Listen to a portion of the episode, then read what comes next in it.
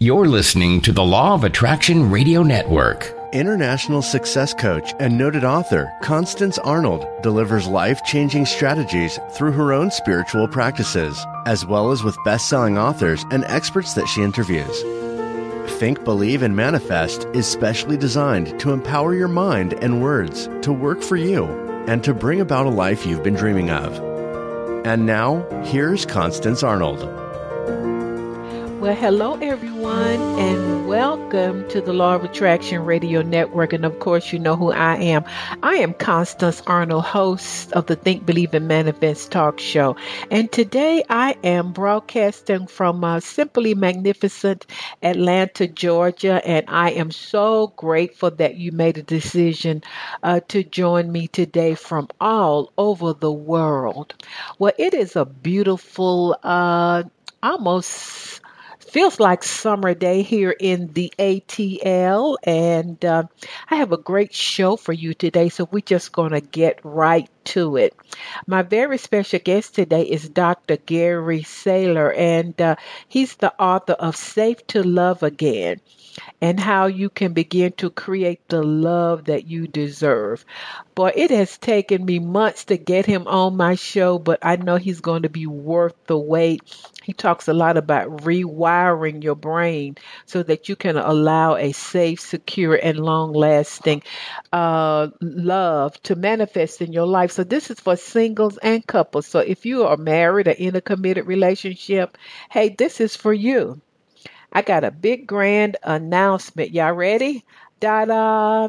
I made a decision that I want to connect more in person with my listeners. So I'm having a meet and greet uh, in Atlanta, Georgia on Saturday, June the 29th from 9 to 11 a.m. just at a coffee house. And so I'm going to be celebrating and connecting with you, celebrating that I've been a host for 10 years on the network by the grace of God, but wanting to connect with you, want to hear your stories. And guess who's going to be there? James Powers. Yes, and all of you guys love James Powers. He's going to be there. And so if you live in the Atlanta area or you live one to two hours away and you want to drive in, it's just a simple coffee house. We're just going to have coffee, croissant, um, you know, pastries, fruit, whatever you want to have. I have a private room and it's going to be very, very intimate. I would love to connect with you and meet with you in person. The parking is free. And the name of the place that we're going to be having it is Grant Park Coffee House, 753 Cherokee Avenue, uh, Atlanta 30315. And of course, this is on my website. Also, uh, I want to remind you about social media. Uh, you guys go to my YouTube channel. Stop this, stop right now, and go to YouTube and subscribe to my YouTube channel. Instagram and Twitter is LOA Constance. Facebook is Coach with Constance, and this week I'm going to be doing a Facebook Live, so you got to check that out. Of course, you can re- remember to visit my website, fulfillingyourpurpose.com, and to check out all of my products. And while you on the website, I know that this show is a real blessing to you. How do I know that? Because of all the emails that I receive from you. And so, uh, if if you are truly being blessed and your soul is being nurtured, uh, you can just click the red donate button. Or many of you are choosing to use Cash App, and so my Cash App name is dollar sign Constance Arnold. And lastly, um, I'm honored to be on the cover of the Law of Attraction magazine for May and June. And I want you guys to go to Law of Attraction Magazine.net. You can read it free digitally, but I want you to subscribe. Jules does a superb job with the magazine. It has some great articles. Um, in there and you will be motivated, inspired, and it gives you strategies for all areas of your life. So guess what? Can't wait to hear what Dr. Gary is going to say. So we're just going to go to these quick commercials and then I'm going to be right back. Stay tuned. Do you have an upcoming event where you need a dynamic speaker? Constance Arnold is a sought after keynote speaker that will enlighten the entire audience with proven strategies that are aligned with your organization's vision and mission. An experienced speaker for major Fortune 500 companies, Constance has entertained audiences with inspiring change. Constance would love to make your next event an extraordinary success. Contact her today at constance at fulfillingyourpurpose.com.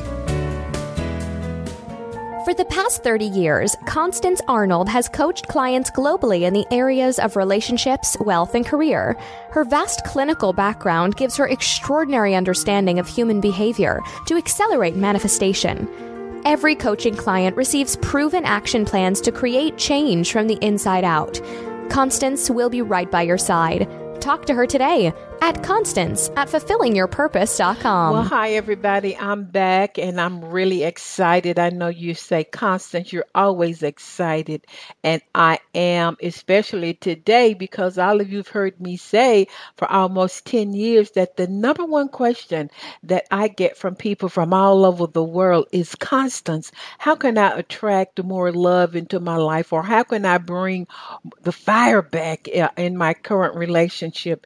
And, and today, Today we have with us Dr. Gary Salyer, and he is the author of Safe to Love Again How to Release the Pain of Past Relationships and Create the Love You Deserve. I've read his book and it's very powerful. So we're just going to get right to it. So, Dr. Gary Salyer, welcome to the Law of Attraction Radio Network. Thank you, Constance. I am so happy to be here. Love, law of attraction, it, it's a good thing. So thank you for having me here. Hope I pronounced your last name correctly. Did I? Uh, yes, Salyer. Absolutely. Salyer. And you can call me Gary. Yeah, you can call me Gary after this. Okay, don't worry, I will. okay, so let's talk about your book. Uh, what inspired you to write this book? Well, you know, first off, I, I literally had clients and people came to my workshops telling me I had to write a book from what I was doing and all that stuff. I had a clinical psychologist who came just as a person looking for more love walk up and tell me afterwards, you made me a better therapist this week. Mm-hmm. And and if you don't write the book, it's a sin against the guild, is what he said. And I thought, and I said, well, we don't want to honk off any anybody upstairs, so you know, we don't want to do that. And uh, but it really started, you know, when I was seven. It really did. Uh, I grew up in a dysfunctional family. There were uh, a lot of alcoholics in the family, and I noticed that people didn't love each other. And at seven, you wonder why that is. And uh, it became so when I went to college, and I was the first person in seven generations to finish high school. Uh, my my prime agenda was I will never be divorced. I'm not going to be divorced like the rest of my family.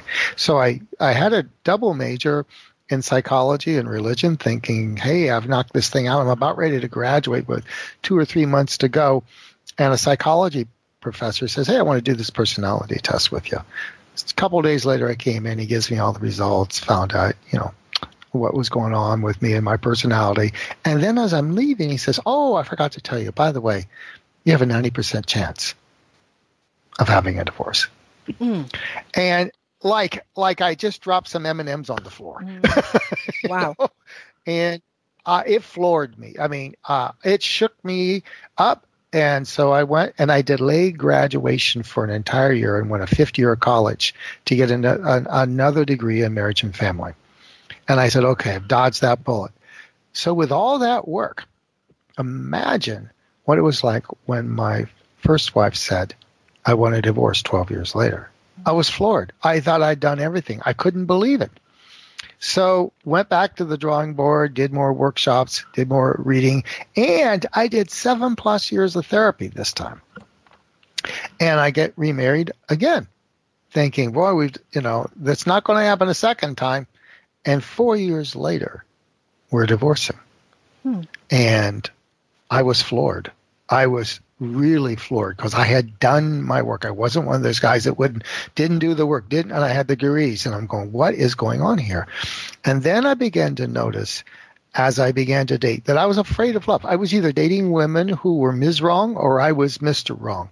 And it was in one relationship where I realized I had sabotaged that because I was still afraid, so afraid of being divorced again that some part was pulling me out.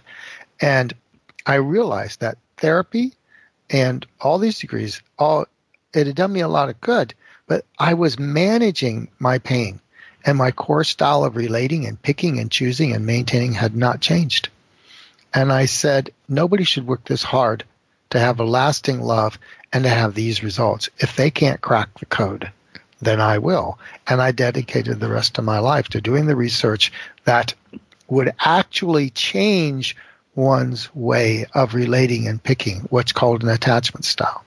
And uh, that's what the book is about. After 10, 11 years of that and working with clients, this is how you find your way back to lasting love. Oh, wow, that's powerful. I got about 40 questions just behind that comment. and, and so, how would a person begin to release the pain and, like you, find out why they have been making the choices that they have been in past relationships? Where would someone begin? What would be the beginning point? Okay. Let's let's start at someplace really practical for okay. the listeners. So you're out, so if you're out there, I want you to notice the relationship with you're in, or if you're single, uh, maybe the last three or four relationships you've been in, and notice any common patterns, the things that keep cropping up like like Groundhog Day. In particular, on a scale of one to ten, if you're in a relationship or you've been in one before that ended painfully, or has some things that aren't working for you now how welcomed with joy do you feel? Hmm. Scale of 1 to 10. Scale of 1 to 10. How worthy and nourished to reach out for your needs do you feel? Scale of 1 to 10. How cherished and protected. That means you get to be a me in a supportive, empowering way. And scale of 1 to 10. How empowered with choice do you feel? Now, the pain of any relationship is when we felt the opposite. Yeah. Unwelcomed, unworthy, uncherished, or disempowered. And whatever that feeling is, or feelings that keep repeating that are missing, I guarantee you at one point in time, probably early in life, or maybe in an early relationship, these are usually set zero to three, zero to seven somewhere along the line you were given a feeling of unworthy or unwelcome or uncherished or disempowered, and your brain has been using that as a reference feeling for what love is ever since. And that's what I argue in the book. That what gives us a secure attachment style. And that's a, and that's a style, a brain that's wired to love and be loved in a lasting way. That's what that is. All people who have what's called a secure attachment means they're wired for lasting love versus anxious or avoidant. Those are the other two styles of love. Um, they were all given four feelings to use as a reference to navigate, choose, and maintain relationships. Those four feelings that act as your brain's natural GPS are as welcomed with joy, worthy and nourished, cherished and protected, and empowered with choice. So how do we release past pain? We swap out any of those unworthy and unwelcomed and disempowered and uncherished for the real GPS for love, the true GPS, the lasting GPS. And once we get our brain safe with feeling welcomed and worthy and cherished and empowered, that's when we release the past pain. And there's more to it than wow, that, but in yeah. a nutshell, that's, that's, that's it. Great. Wow. I, I, love that you said joy. And and, mm-hmm. uh, and even though you and I'm a therapist, so I, I get it. Even though uh, somebody asked me, said, "Boy, you must be perfect." I'm like, "No, honey, stuff comes up all the time," and, and so, yes. uh, so for for somebody who keeps making that same choice, have the same pattern, keeps doing the same thing over and over again, what you shared is very powerful. Yes, and, and it so, is. You, so you mentioned you mentioned uh, most generations or this generation is without a GPS for love. Exactly. And exactly. so if they don't have a GPS, they can't find it. they can't. What they will do uh, is um, they will if they well they have a GPS. Okay. That's the key. Oh, But they it wasn't. It's do. not the lasting one. Mhm. Yeah. What you know the what what I argue in the book is you know we know from the time a child is one years old that um, they uh, they have an attachment style. That's attachment theory. We know that's a style of relating that will track for the rest of their life. Now other things can change it later. I'm not saying it's all you know. I've seen people that had something tragically happen at 15 or 20 that changed things, right? Or some for the good, right? but essentially, most of our brains are wired to love between zero and three. And if you were given this feeling of welcome with joy, your brain feels that and uses that. So the the baby at one is not doing logic. They're not doing story. They're not doing limiting beliefs. There's only one thing they can tell. That that baby that knows they're they're loved. The only thing they have is feelings. And that and those feelings are our GPS, and our brain uses them, and then we get and we get kind of snickered into by online dating using a, a compatibility list. And we start using our prefrontal cortex, and we start thinking, "Oh, how will I know when I'm I've got good love? A six two, six figures, whatever. You know, oh, they've read Dostoevsky, they've got they do Pilates, right? Or they hike." Mhm. that doesn't tell you your love. In fact, research tells you it doesn't predict lasting love. It's these feelings your brain were given early on. And if so, it's recovering the secure feelings that tell secure babies they're loved versus the ones that might have said to you early in life, hey, love isn't so safe. Maybe I should avoid it. Or love isn't so safe. Maybe I should try to lock it down by being anxious all the time. Where were you last night? Why didn't you text me? And it's, but once you can feel all those feelings, you stop being anxious, you stop being avoidant, and you become secure. And you will look for people who give them back because they're your reference. Worthy people who feel worthy don't choose people that make them feel unworthy. Empowered people who have that feeling of empowerment don't choose someone who disempowers them. They only choose them when they don't have the rights to feel worthy. They don't have the rights to feel empowered. So we're upgrading everybody's rights as I talk about in the book, Yeah. so we can feel the feelings that allow us to choose and create and maintain a lasting relationship. And it's it's simpler than we think. It really is. Well, you know, when I read your book, I'm like, joy. And, and I was just so surprised at that principle, but it's nothing but the truth. And so the, these are powerful principles that listeners, like you said, it's simple, can change from the inside out. And like you said, a a worthy person is not going to choose somebody unworthy. Yes. Uh, and, Exactly. And so it's kind of like the law of attraction. If you walk in the room and you don't really feel great about yourself, then you're going to attract on whatever that vibrational level is.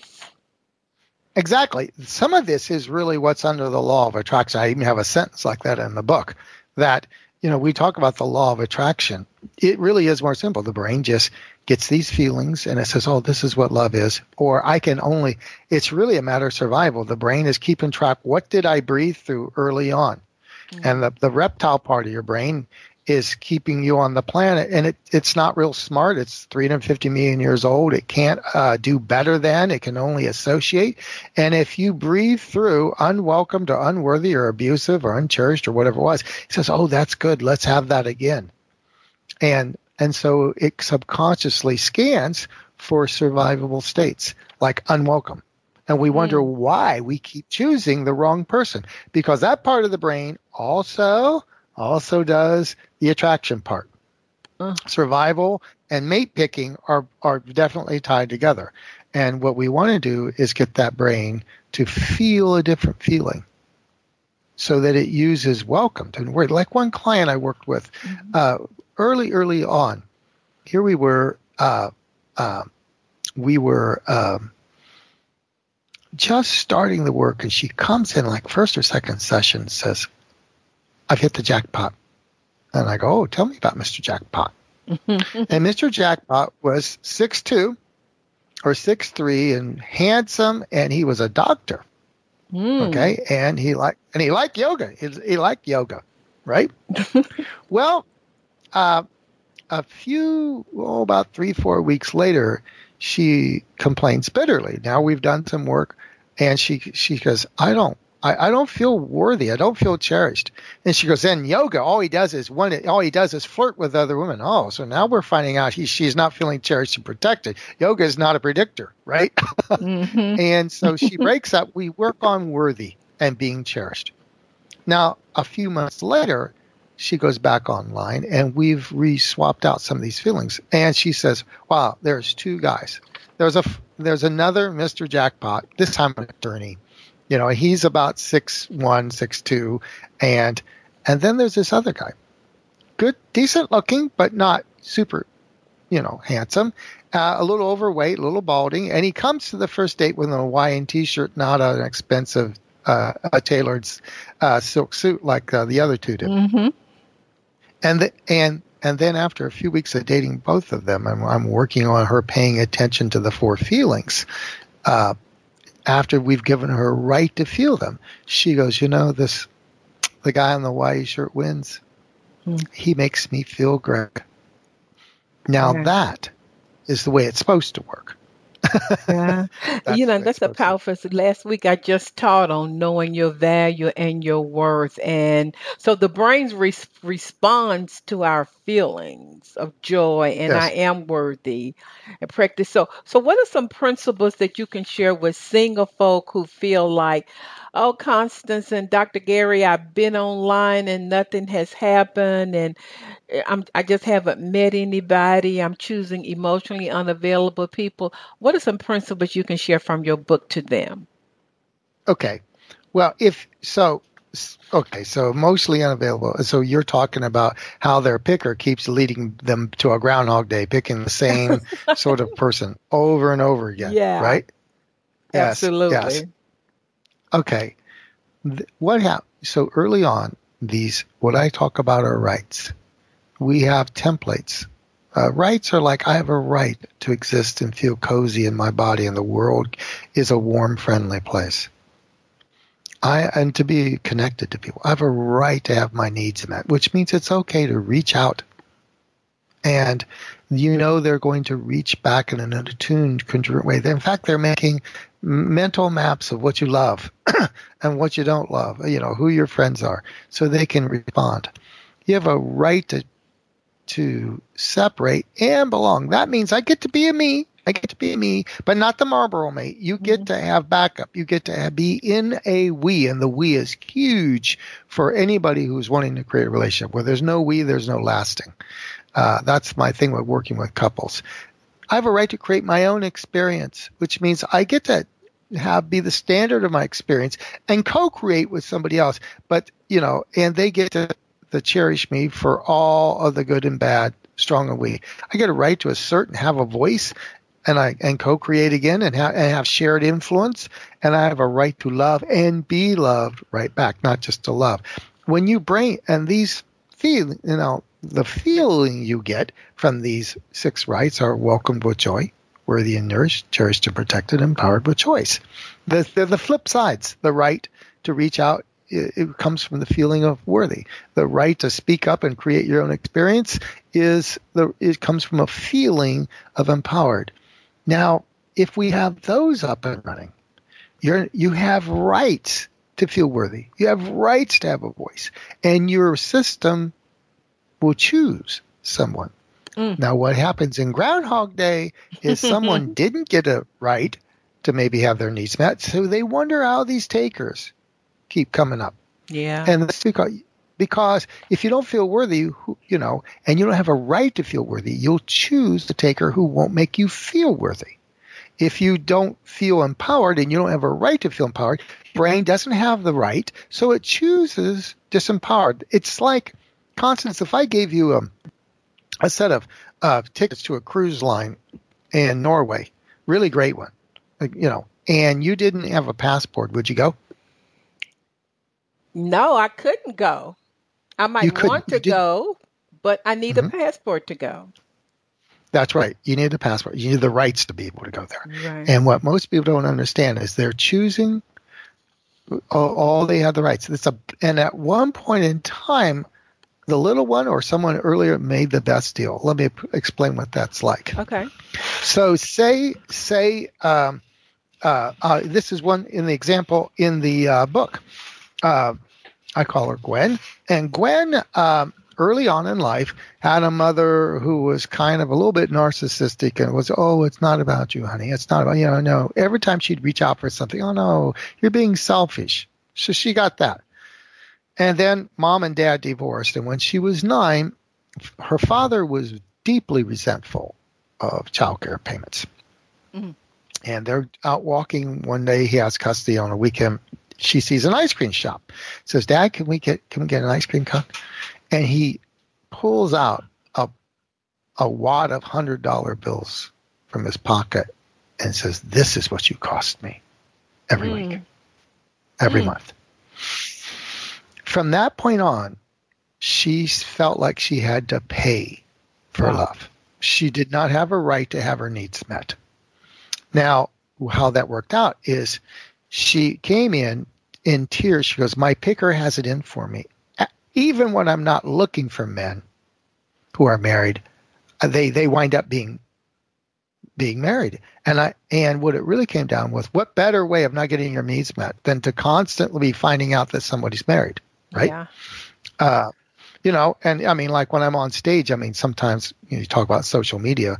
Uh, one of the jokes I tell is like social media. We know there was a British study uh, done on Tinder, and they found out that 42% of the men on Tinder uh, are actually uh, married. Wow. So it is true. You can find a husband on Tinder, just not your own, just somebody else's. You know? That's funny. you know? It's true. You can find them.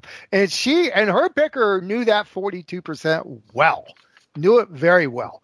Um, and she couldn't figure out well the moment we work on that right to have her needs met suddenly she stops picking these married men. Her picker goes to more worthy men. And uh, that's how it rolls. So then the groundhog day stops that's so it's it's it's going back. Now at one point in time now let's get real straight. She there's nothing wrong with her picker. At one point in time actually her brain took the best deal available. Would you want to reach out and, and and get that sort of rejection? No, oh, No. the brain took her right off the menu because at one deal it was the best deal available. So what I want to tell everybody who's listening, no matter what your pattern is, nothing is wrong. Some part of your brain is working its kazoos off to keep you on the planet and but when was the pain? When was the best deal? It was, you know, 30 or 40 years ago. And the trick is to go back and find the exact flavor of safety that your brain was seeking when it took one of these rights off the po- off the menu, and and then to give it back that sense of safety with that. So it's always taking the best deal available, and but it's like a security memo that doesn't have an expiration date. And what you want to do is stop making yourself wrong, realizing that part is really working hard to keep you on the planet. And we just want to work with that part, love it up, and give it an expiration date and give it some rights and give it some safety. That's why I call the book Safe to Love Again. And then it will gladly, your pickle will gladly start choosing better. But you got to do the deep work, swap out those old feelings for better rights, and then your picker chooses differently. That's the magic um, that I've seen with client after client when they're single. I love your work. When I read your book, I'm like, you know, this is so needed. So, so Dr. Gare, what about when people say, I- I'm just searching for my soulmate. How will I know my soulmate when I meet them? And what would you say to single people once again? Who, ah. do you do you believe that there is any such thing as a soulmate? And how would people know that they're really in love? And I now have my soulmate. Well, I do believe in soulmates, and I know that 88% of people do from uh, Gallup polls. Okay. now, there are some people that don't, you know, and and so what I do is I believe that there are soulmates, and I believe I don't think there's just one out there. That's a scarcity model. Okay. is. Uh, and I think soulmates are created.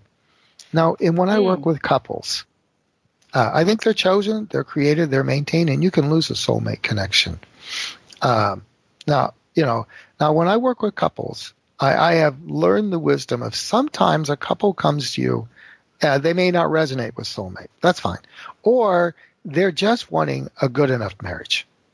And if that's what they're wanting, they want to get it from bad to good enough, that it's not my job to say what else. But this is what my definition of a soulmate is. You know, a lot of people have a relationship where the bottom line is, did I do good today? Are we okay? Uh, did, or did I screw up today? Don't want to screw up. Want to make sure she's happy. And and there's nothing wrong with that. A lot of people that that's something I learned from the Gottman research. The good enough marriage is is is good. It's solid. There are some people though that have a contract, and the soulmate contract is just a little different.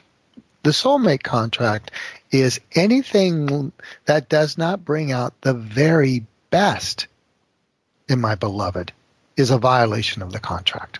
Mm. When people are soulmates, the job isn't did I do a decent job? It's did I do an A plus job and bring out her best side, his best side? Did I support and a lot of times you know they're supporting each other's big dreams which can be big purpose and so for some people there really is this uh, contract and and i think there's some variations there but i do know one thing uh, all, all every really lasting couple they get each other's souls, whether they call it that or not. And that's mm-hmm. what lasting love is about. And some people have a little higher contract and others not. And I don't make either of those wrong. Um, people come, I think souls come for different reasons and whatever those reasons are, I honor in the work. Um, so that's what I see, uh, a created field of love. Um, and it's about really getting each other's souls one way or another. That's profound. So, so you said that you finally got it. You dealt with your own stuff. So, what was it like for you to really love again? And and what has that been well, like for you? Okay. So for me, you know, there was the part of me after the second divorce which mm-hmm. really flat out mystified me, right? Because it started falling apart within three months. Uh-huh. and I did not get it. And there were some external things. Both of her parents, uh, right when we were in the first year, get sick, and she has to attend to them. And we have two dying parents. My mother uh, came to a tragic end, uh, and we were hit with a lot of things that you up front that couples shouldn't have to get while they're still getting their stuff together. Nevertheless, there were some long term things there that wouldn't have worked. And I was surprised by all that and I was scared because now I'm doubting myself. I you know, the worst part of this is we start feeling like we're screwed up. We're not worthy for love anymore think how this is what uh, divorces are all the ghosting that happens to single stuff. You start yeah. getting the gnawing feeling that I'm unworthy, and there is an epidemic of unworthiness out there oh at the moment. God. Uh, so true. Uh, I, am I'm, I'm just saying that's such a big issue. It is. I mean, th- think about it. I, I, you know, how come we've been texting for a month and he and he doesn't want to see me? Yeah. How come I've been ghosted? What am I, chopped liver? You know, uh, I can still remember speaking in Phoenix, and a woman, 2832, said, You know, all I want to do is find the right man and, and settle down and have a family. This is, you know, many young women's dreams, you know, and it's biologically given. And it's a, and without that dream for a lot of women, we don't have a species in 40 years, mm-hmm. right? So, and she goes, but every time I get to the, the relationship's good and I'm falling in love and it's two to three months into it, I get this guy that says, you know, baby, uh, there may be someone better for me out there. And this whole fear of missing out thing raises its hoary head. And she goes, you know, and then they drop me. She goes, what am I, chopped liver? Mm. We've kind of become the chopped liver. You know, uh, I've had men tell me they fear the woman going to the bathroom break because They've had dates that went in and checked their Tinder, and if they had a better opportunity, they would they would leave. Imagine being on a date and that happening three or four times. What's wrong with me? Oh, oh, you know, you're a nice man, but a doctor just just texted me, right? Stuff like that. Um, and so we've got this epidemic of unworthiness, and uh, and if you're out there, realize these are people that don't have a right to real love. They really don't. And you have a, but you have an innate. You were born with a right to have your needs met. You were born with a right for love, and the trick is making sure that we don't allow those sort of dating shenanigans to take away our right. That's that's on them.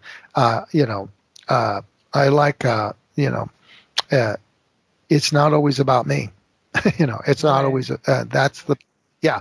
So I think I was part of that. Uh, I experienced that. That's I pulled it in so I could write the book. And the real key, I think, is when I realized I was worthy, mm. and the I was worthy of love. And the other big thing that is, if I want a lasting love and I want this soulmate, I've got to be everything I'm asking for. Mm. One of the things that sometimes when I'm working with clients is, you know, they're saying they want they want uh, a soulmate, and they start says, "What's that look like? What's that feel like?" And they'll start making a list, and they'll make more of a list. And I said, "And what else do you need to pull in that soulmate?" Oh, I need this, and I said, "And what else do you need?" Oh, I want this, that, and what else? And I said, "What will you have to be?" And you get blank looks. I said, "You get blank looks." I said, "Believe it, if you've got that long of a list, they're going to want something back." Absolutely. And it, and it's and and so for me, it was realizing that I have to give these four feelings. Uh, mm. And if you give them, you have to give them and train your brain to give welcomed and worthy and cherished and empowered. Every time I go out, if I go to Whole Foods or I go to Starbucks, I always recognize, I always read the, the person who's serving me or the checker, their name, and I go, thank you. Thank you very much, Constance, for whatever, right? Or whoever it is. Uh, and it's important to realize we we train our brain to pull in a loving partner by giving these four feelings because people the right partner will be attracted to feeling worthy empowered so and if someone does oh yeah so if you want to feel empowered you you have to give it uh, that's uh, i mean yesterday i was on, a podcast and uh, uh uh, there some fire, you know, some a fire broke out somewhere near, and they lost power, and and we had to re, re you know, we had to come back and finish the last ten minutes. Now, uh, they were apologizing, but I wanted to cherish and protect them. I said, okay, let's open up a time later on. You know, I, I didn't say, oh man, something screwed up. Uh, I gave them this feeling of, of course, stuff happens. Let's, how can we, how can I make you guys feel like you're really valued? okay, right. we'll, we'll figure it out. This well, is how we operate. Well, you know, as you're talking, something came back to my memory that my mentor told me maybe about 10 years ago. I was like, well, why don't I have anybody in my life? And he said, he said, Constance, you appear to be aloof. He said, I know that's just a, a guard for you, kind of bougie and stuck up and like don't even come near me unless you got your stuff together kind of vibration all of that you know that's great for your mentor to tell you that right and and oh, yeah. I, and I realized that that was nothing but the truth for me and it was like my own little safeguard you know are do are they talking to me for who i am how i look or do they really want to get to know me? So when I, I i i hear you talk about welcome with joy that's what i had to i chose to do and come out of that aloof and all that other nonsense that I was doing. And you're so right. Love just comes to you. I walked in that. I practiced that. Like you said, going in the store, going to the gym, everywhere I went. Isn't that interesting when you're talking about law of attraction? It's actually, you know, people visualize it, but uh, it's actually the feelings that people get that are pulling this in. You know, and uh, a welcome with joy. Joy is the gateway for love. That's why they're called dates. Joy. And isn't it interesting that for you to attract better, you had to change your feelings that you gave out? Yeah. So not uh, every feeling is the same.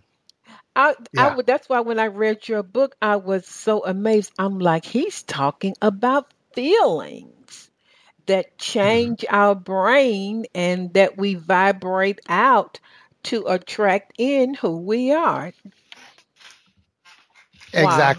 Exactly. This is, you know, and what we're finding out is what is the vibration? What's the frequency? What's the, the, the channel that lasting love comes in on? Not, you know, you know, there's over 6,000 words for emotions in the English language. Surely not all of them are equal.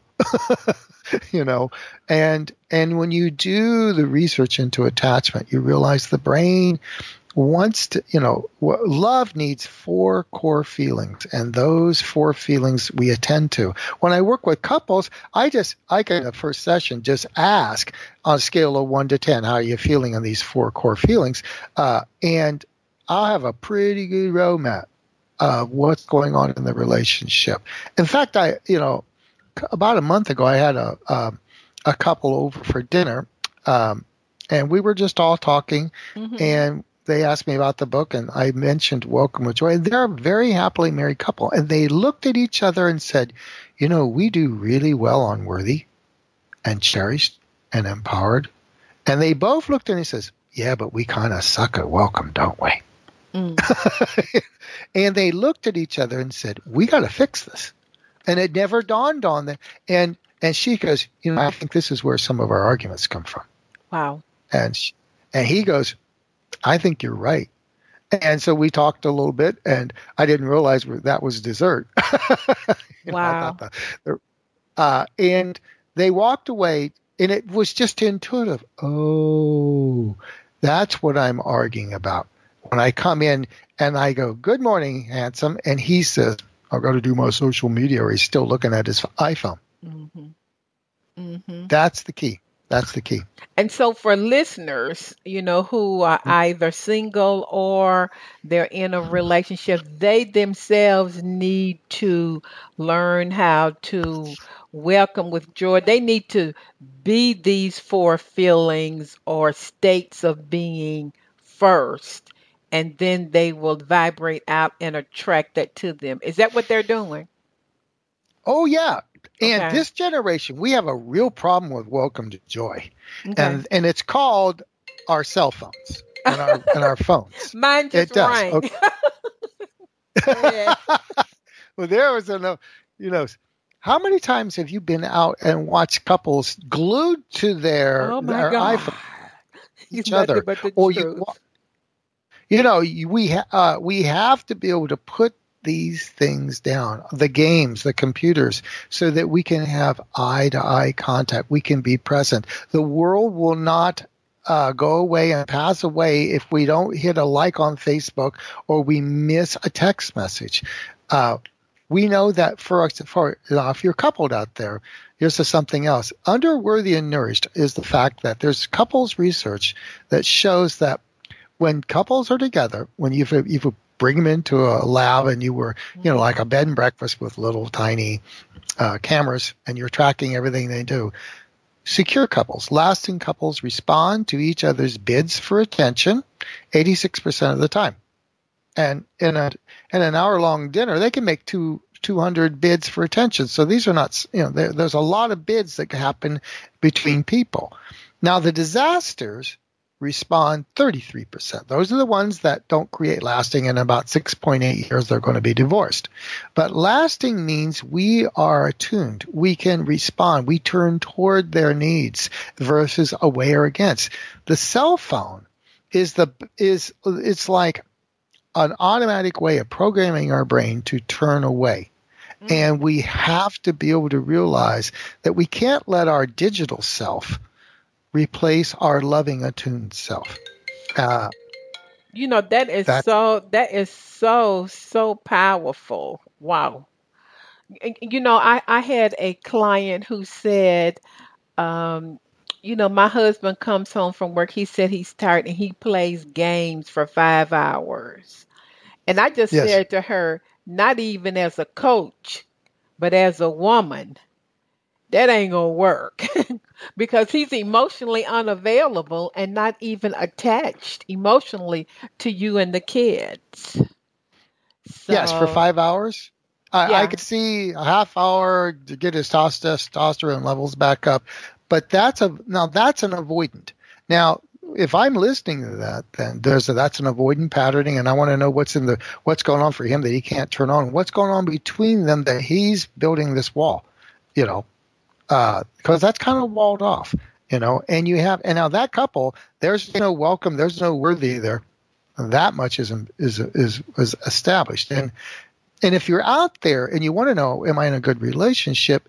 If you can answer, you know, I would say at least seven or eight for each of those relationships. At, you know, I mean, eight, um, you're doing good. If one of those feelings is missing under seven or eight, you know, you got a few things to work on. You want to do a workshop, whatever. Two, and you're thinking, you know, what's my best friend's therapist number, right?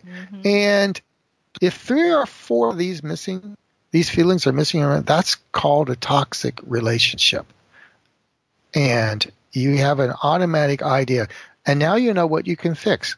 And there are skill sets. I talk about the skill sets uh, that couples use. But if you work with couples, you can give, if they don't have a right to have their needs met, they simply won't do the love maps and they won't do the th- reaching out, you know. So it's important that people track these feelings. And I would say, you know, what I would, you know, one thing this couple should be doing is on Sunday nights, uh, getting together and say, honey, on a scale of one to 10 this week, how well did I make you feel welcomed, worthy, cherished, empowered? Now, right after she picks herself up from the floor, you listen. Is that right? my husband? Is that my wife? you know and now yeah and, and anything less than the nine you go what could i have done to have made it better Wow. that's a check-in every week that keeps you on track You know, and and and and so do you have any other just solid principles that you could share with people around love? sure i think one of the parts of the book that i'm most proud of and it came to me about 3.30 in the morning constance um, is at first i was writing about these rights that people individuals have to have two individuals have to have and then all of a sudden it dawned on me that what i deal with in couples is my real um, my real client isn't just both partners. It's the we that's between them. And i will often tell clients in the first session too my real client is right here between your heads. It's the we. Because show me a couple without a we and i'll show you a war. I'll show you a conflict. Uh, so it's really important to have a we, and I talk about the rights of the we. This we, this energy that's that's that's more than the couple. So it's not just being a couple; it's being a we that creates lasting. That we has a right to exist. And be, do you welcome the we with joy? It has a right to have its needs met. It has a right to feel cherished. It, you have a, it has a right to create its own experience so that the two people are working in a coordinated way.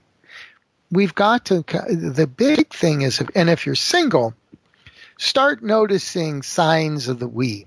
How well is this person capable of creating a we with you?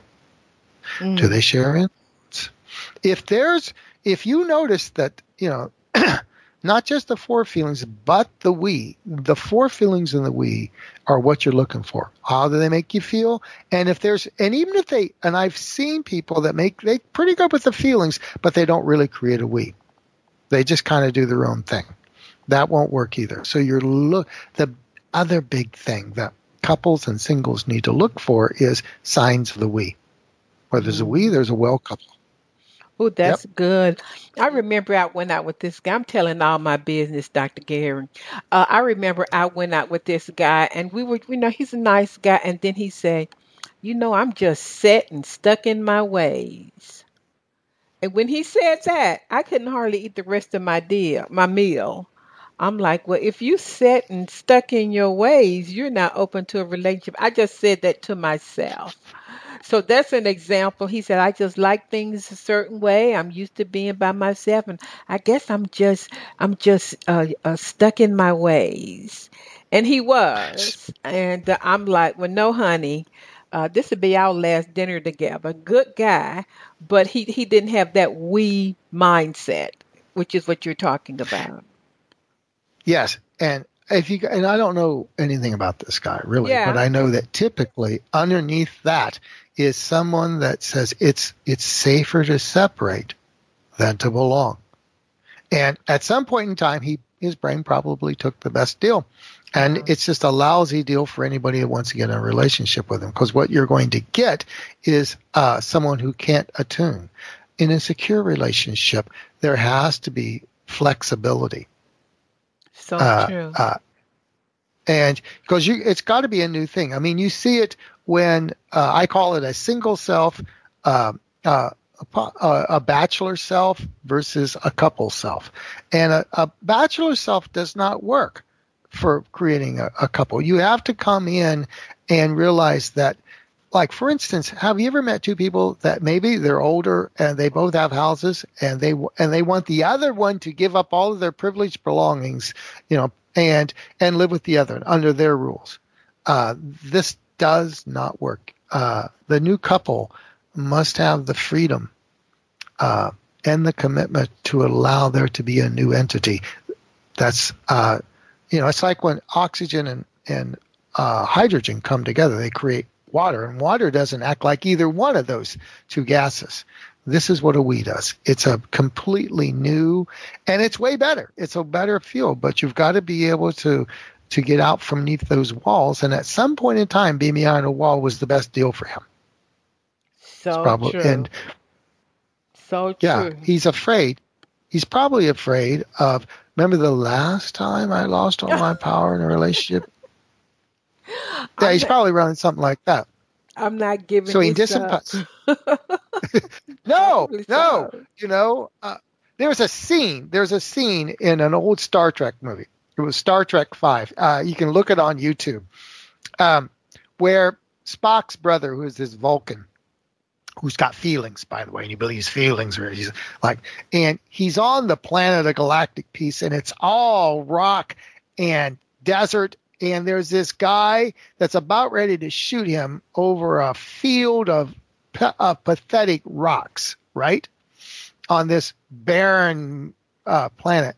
And the and Spock's brother says, I can't believe you shoot me for a worthless field of rocks. And the guy says, It's all I got. Mm, It's all I got. When people have missing rights, they will defend what little they have left for fear of losing that. And then it becomes repetitive pain. And it's realizing you don't have to defend the little field of rocks, but you deserve a beautiful, luscious green pasture and a meadow with all sorts of luscious fruit trees. This is what you to stop defending the rock patch and to allow yourself to be free to really become way more and allow love to be more than you ever imagined because whatever you're rejecting isn't love. You're rejecting old missing rights. wow, That's what this profound. You know, I love your book. Uh, you know, the work.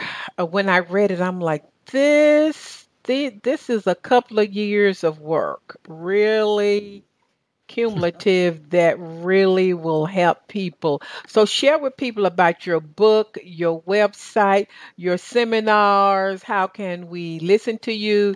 Do you have any special gifts uh, for for listeners all over the world, etc.? Okay, so the book is on Amazon, and I'm working on putting it on a list that could get into bookstores. But right now, Safe to Love Again uh, is on Amazon. It's the only book with Safe to Love Again, by the way. Um, if you go to my website, GarySalyer.com, S A L Y E R, um, that you get a link to the book there too. But there's also something really cool. I have something called Love Notes, and Love Notes are a series of emails that come to your uh, inbox twice a week. And what's cool is it's a link to these two to four minute videos that are very, very practical. Some of them preview the book. They go over practical things. There's also some clips in there from other love coaches like John Gray, Arielle Ford, Paul Carrick Brunson, uh, who used to be on the Oprah channel. Uh, and they're both for singles and couples, pretty evenly matched. One couple that was 50, both of them twice divorced, engaged and about ready to break up, stumbled across it, and by listening to the love notes, it saved their engagement. They they reached out on Facebook and told me. Then they got married in Paris. So very practical. You sign up, and then my newsletters are are usually stock full of really cool insights. And if you actually needed, I, I right now I'm thinking about doing workshops again. I I took off to, in order to write the book because it took about three years just to write the book, let I can, alone I can the decade of. Yeah, you can get a love map session. There, there's sessions with me, and you can reach out there. But there's this really, there's all sorts of cool videos there too. So you got the love notes. You could reach out to me, if you if you have questions or would like to find out how to work with me.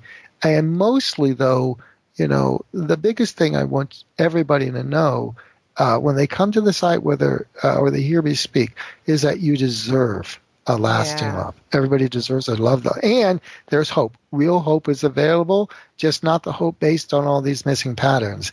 Uh, rights. It's hope based on on a on a better way of doing law of attraction, which is to restore your rights to have what you really want. I just want to thank you for I said it at the beginning, but just thank you for your for your research, for your knowledge, for just putting this book together. I know this is what people have been praying about, searching for. You know, they they want love, and and uh, it, it took me a while to get you on my show, but I told uh, the PR person, I said, I'll wait. I don't care if it takes me three months, whenever he's available.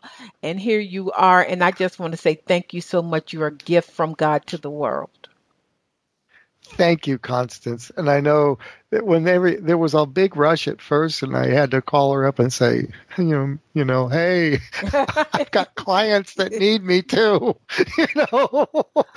so thank you for for for making me feel cherished that you would wait. Oh yeah. Thank you. I said That's this gonna- guy I'll wait because she sent me a PDF. I'm like, oh yeah, he got to be on my show. So guys, I'm going to really strongly encourage you to visit his website. You know, I've read all kind of books on love. I've written a book, but wow, he goes deep and uh, uh, it will really shift and change you from the inside out. Of course, visit my website, fulfillingyourpurpose.com. And as I say every week, you may not know it or feel it, but you are supported and surrounded by the love of God. And this week, I just want you to think and say something good is going to happen to me and through me this week. Make it a great week. Thank you for listening to Think, Believe, and Manifest. Constance Arnold will be back next week with another great show just for you. For more information, please visit fulfillingyourpurpose.com.